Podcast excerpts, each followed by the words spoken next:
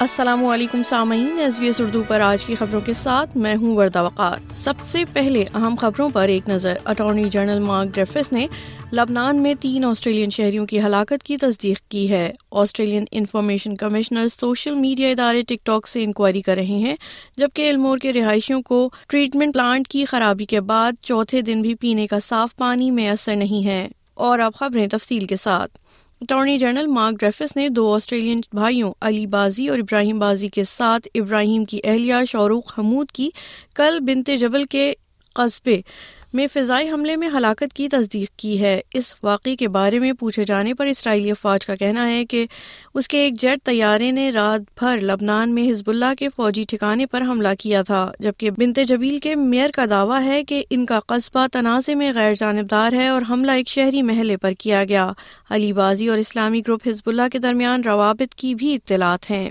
Mark ڈرفس کا کہنا ہے کہ آسٹریلین شہریوں کی قتل کی مخالفت کرتے ہیں، لیکن ساتھ ہی اس شخص کے ممکنہ روابط کو بھی تسلیم کرتے ہیں، جسے آسٹریلین حکومت ایک دہشت گرد تنظیم سمجھتی ہے Australia has consistently called for civilian lives to be protected and we have consistently raised our concerns about the risk of this conflict spreading. We are aware of the announcement made by Hezbollah claiming links to one of the Australians killed. We are seeking to establish the facts. However, Hezbollah is a listed terrorist organisation under Australian law.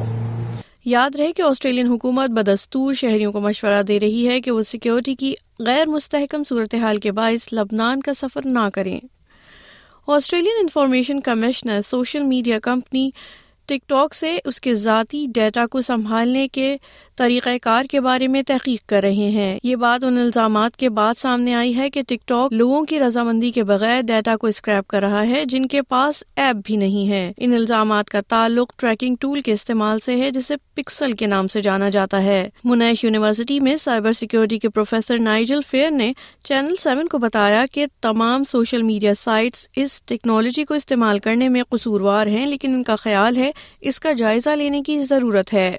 Well, I hope they have a, a big and far-ranging investigation. I think it's really important that the Privacy Commissioner lead an investigation about what it means to participate in the online environment for Australians, the information we give up about ourselves willingly, you know, the photos that we place, the tagging that we make when we drop a photo on our feed, all those sorts of things, so that as consumers we can make informed consent about do we want to participate in this or do we want to opt out.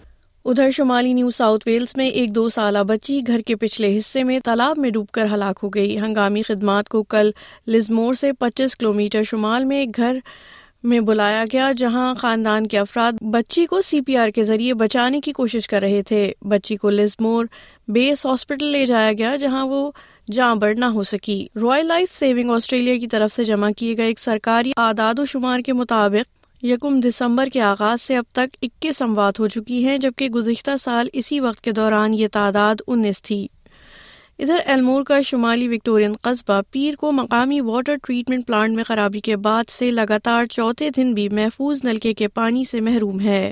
مقامی water authority colon water نے کہا ہے کہ جب Elmore water treatment plant کا operation بحال ہو چکا ہے، لیکن اس کے باوجود موجودہ ہیلتھ الرٹ برقرار رہے گا، جس کی وجہ محکمہ صحت سے پانی کے نمونوں کی جانچ کے نتیجے کا انتظار ہے۔